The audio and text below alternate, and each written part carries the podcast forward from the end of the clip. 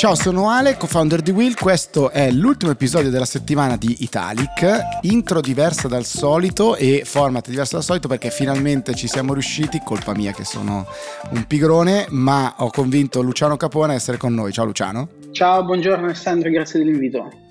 Non è stato difficile convincerti, è stato difficile eh, sentirci, ma è colpa, tutta colpa mia, me ne prendo la responsabilità.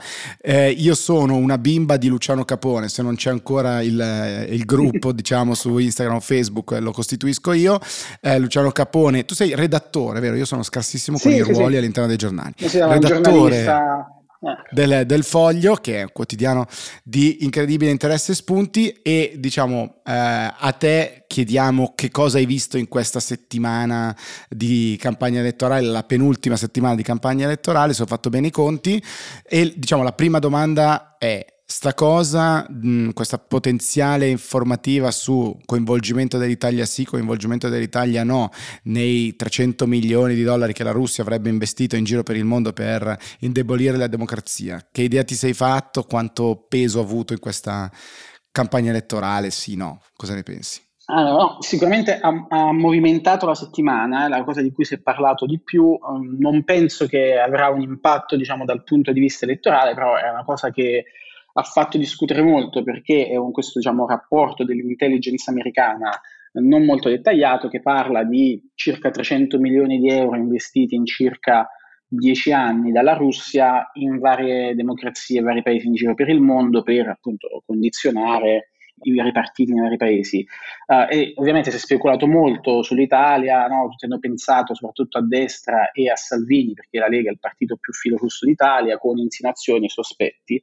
Ma da questo punto di vista, da quanto emerge uh, anche per uh, ammissione eh, diciamo, del, del, governo italiano, dell'intelligence italiana e di Franco Gabrielli, che è diciamo, a Palazzo Chigi uh, quello che si occupa della, de, dei servizi, non c'è l'Italia in, questo, in questa specie di informativa dell'intelligence americana, quindi diciamo, non ci sono elementi concreti per parlare di soldi russi qualcuno ha detto è più sovietica questa cosa del aver fatto trapelare, pensare che e poi non c'era nulla di concreto piuttosto che il contrario. Sì, secondo me è stata controproducente uh, co- come cosa, diciamo, perché pone il dibattito anche su un piano sbagliato, nel senso che a mio avviso gli elettori hanno tutti gli elementi per uh, decidere, per informarsi e scegliere e quello che già si sa, secondo me, è molto più grave di quello che forse è successo e di cui non si hanno le, le prove.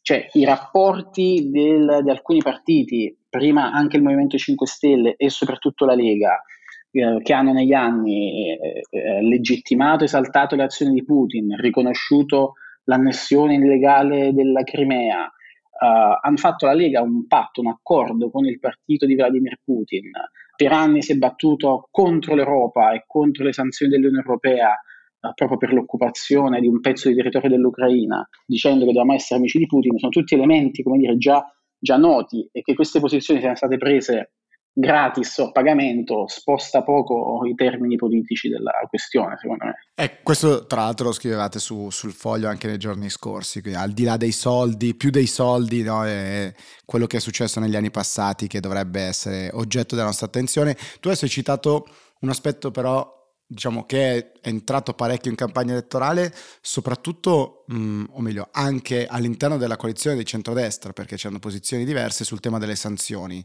Fanno più male a noi, fanno più male alla Russia, non servono abbastanza, salvo però che la Russia creda più di tutti a dire stop le sanzioni o se ce ne arrivano altre no, ci, ci arrabbiamo di più, quindi effettivamente qualcosa faranno, se no non si lamentavano.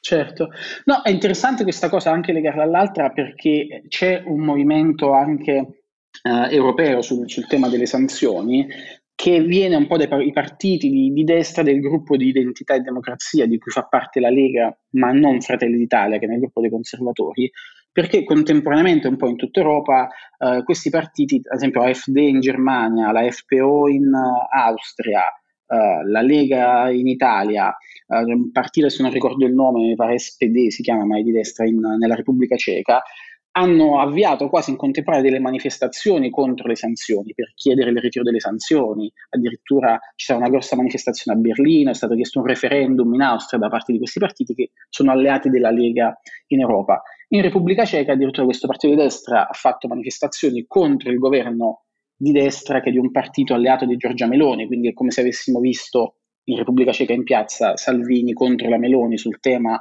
delle sanzioni alla Russia, quindi c'è una pressione con richieste che, come dicevi tu, sono simmetriche e uguali a quelle di Putin.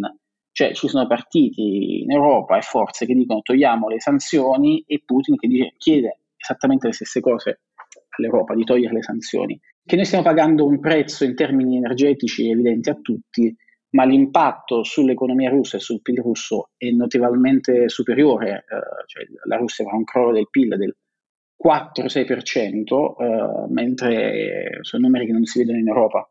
Qua c'è un, un, tema che a me affascina, e che è il ruolo della politica estera in una campagna elettorale.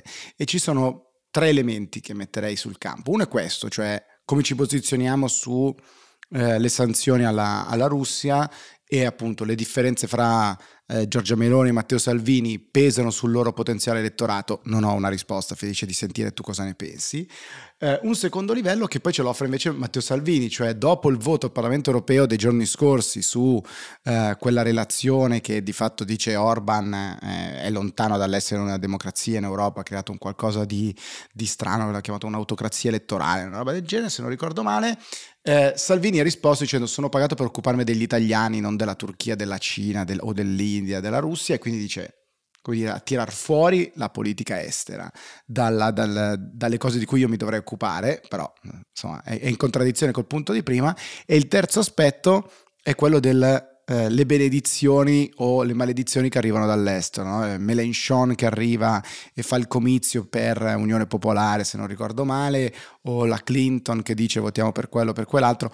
Anche qui non ho mai capito se queste benedizioni o anatemi che arrivano da fuori siano un bene per chi, come dire, eh, parteggia stessa, dallo stesso lato oppure tanto più per gli avversari che coalizzano. Non, non, l'ho mai capito. Tu che idea ti sei fatto su questi tre aspetti? Ma come dici tu, è un rapporto un po' uh, ambivalente, nel senso che uh, si discute molto poco in campagna elettorale della politica estera, non è mai qualcosa che dire, determina poi eh, i voti delle, le preferenze degli elettori.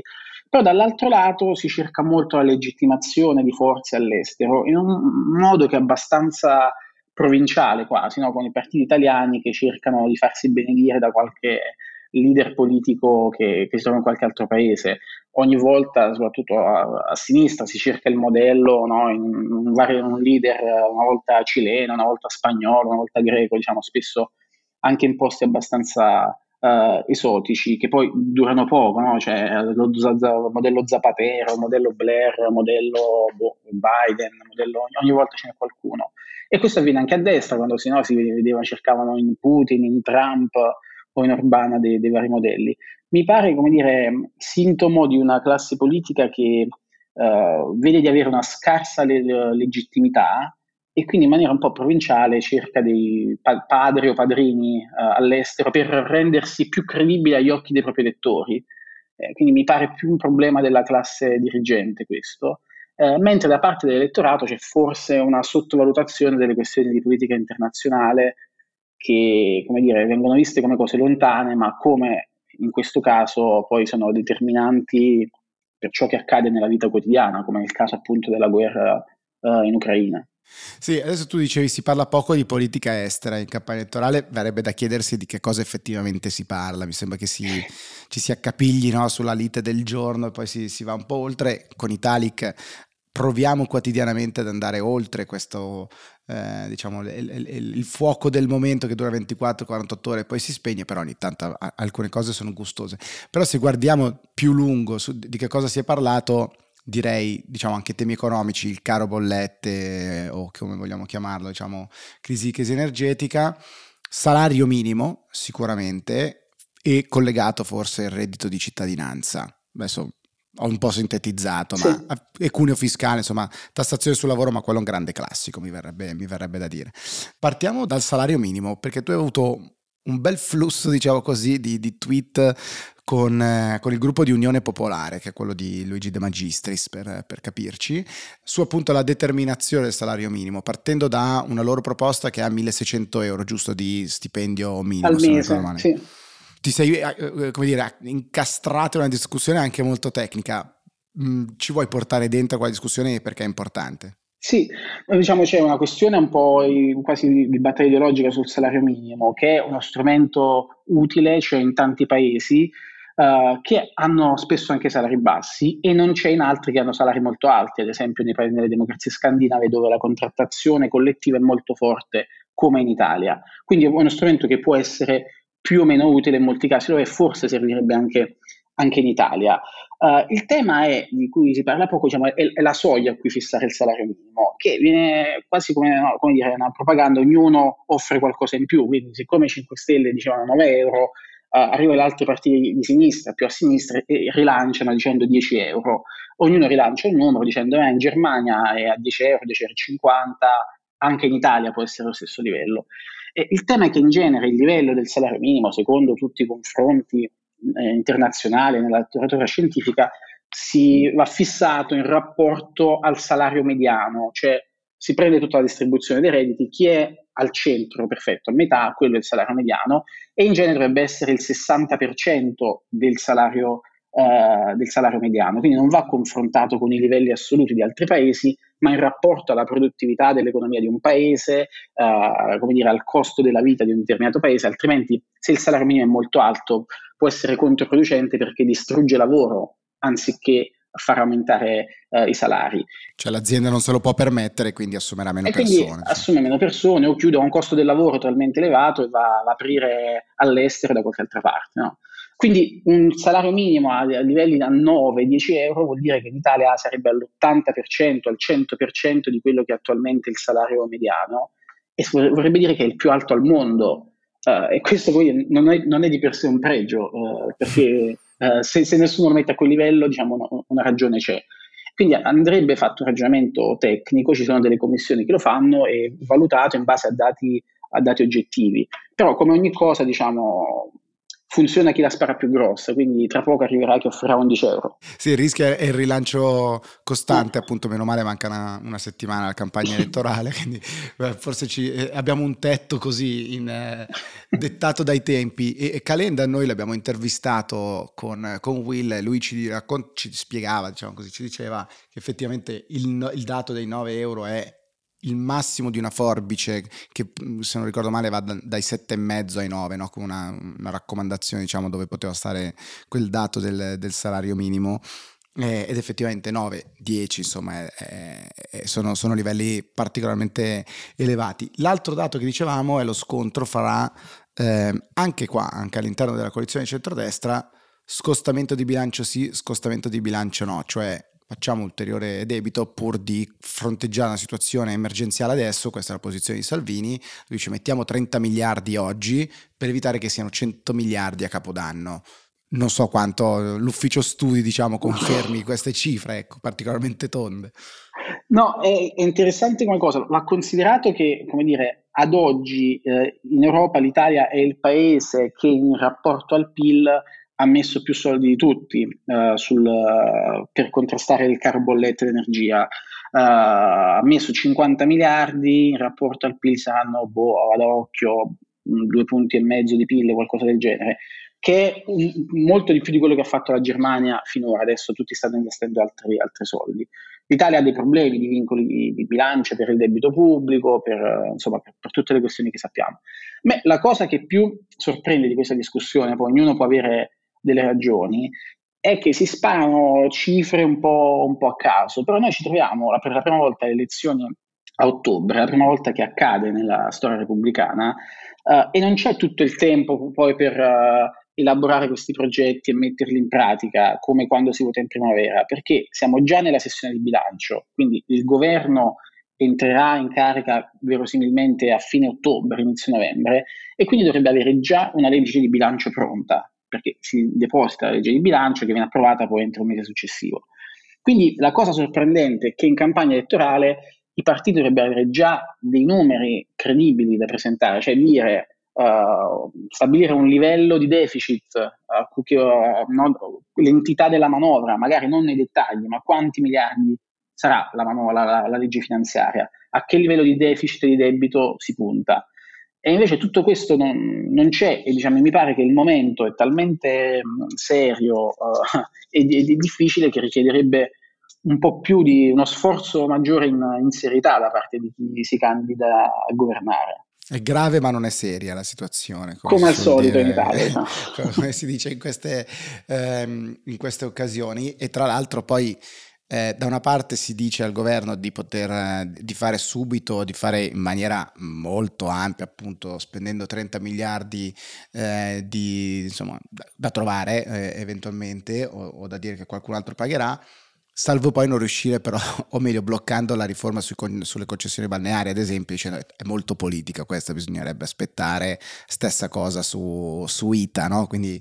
Certo, sì, questo è come dire, si rimprovera il governo Draghi di non agire, uh, però diciamo, intanto questo governo è stato fatto cadere e c'è un problema anche istituzionale serio da parte del governo, e cioè uh, in una situazione del genere, uh, vuol dire un governo che fa diciamo, una manovra stanziando in deficit 20, 30, 8 miliardi, di fatto con queste scelte ipotecherebbe le scelte che spettano al governo che vincerebbe le elezioni e potrebbe essere dire, uno sgarbo notevole a livello istituzionale. Cioè, Fratelli d'Italia è la forza data per uh, vincente ed è l'unico partito d'opposizione. Se il governo con una maggioranza come dire, ipoteticasse le, le politiche economiche del prossimo governo, sarebbe qualcosa anche di antidemocratico ed è qualcosa che immagino a Palazzo Chigi Draghi come problema si stia ponendo, che non è, non è una, questione, una questione da poco. Quindi far cadere il governo in questo periodo e in questa fase delicata diciamo, non è stata una mossa intelligente anche da questo, uh, da, insomma, da, da questo punto di vista. Quindi qualcosa va fatto, ma bisogna essere consapevoli che il governo non può fare sostituirsi a, a, quello che, dovrà, che vincerà le, le, elezioni, diciamo, se si vuole dare un senso anche al momento elettorale. E che ragionevolmente arriverà metà ottobre Mm, avanzata, no? probabilmente. Eh, come... perché elezioni sono il 25, mi pare che il 13 ottobre si insedierà il nuovo Parlamento, da lì in poi si formerà il governo, quindi fine ottobre, inizio novembre, diciamo, entrerà nel pieno delle, uh, delle sue funzioni. E pronti via legge di bilancio.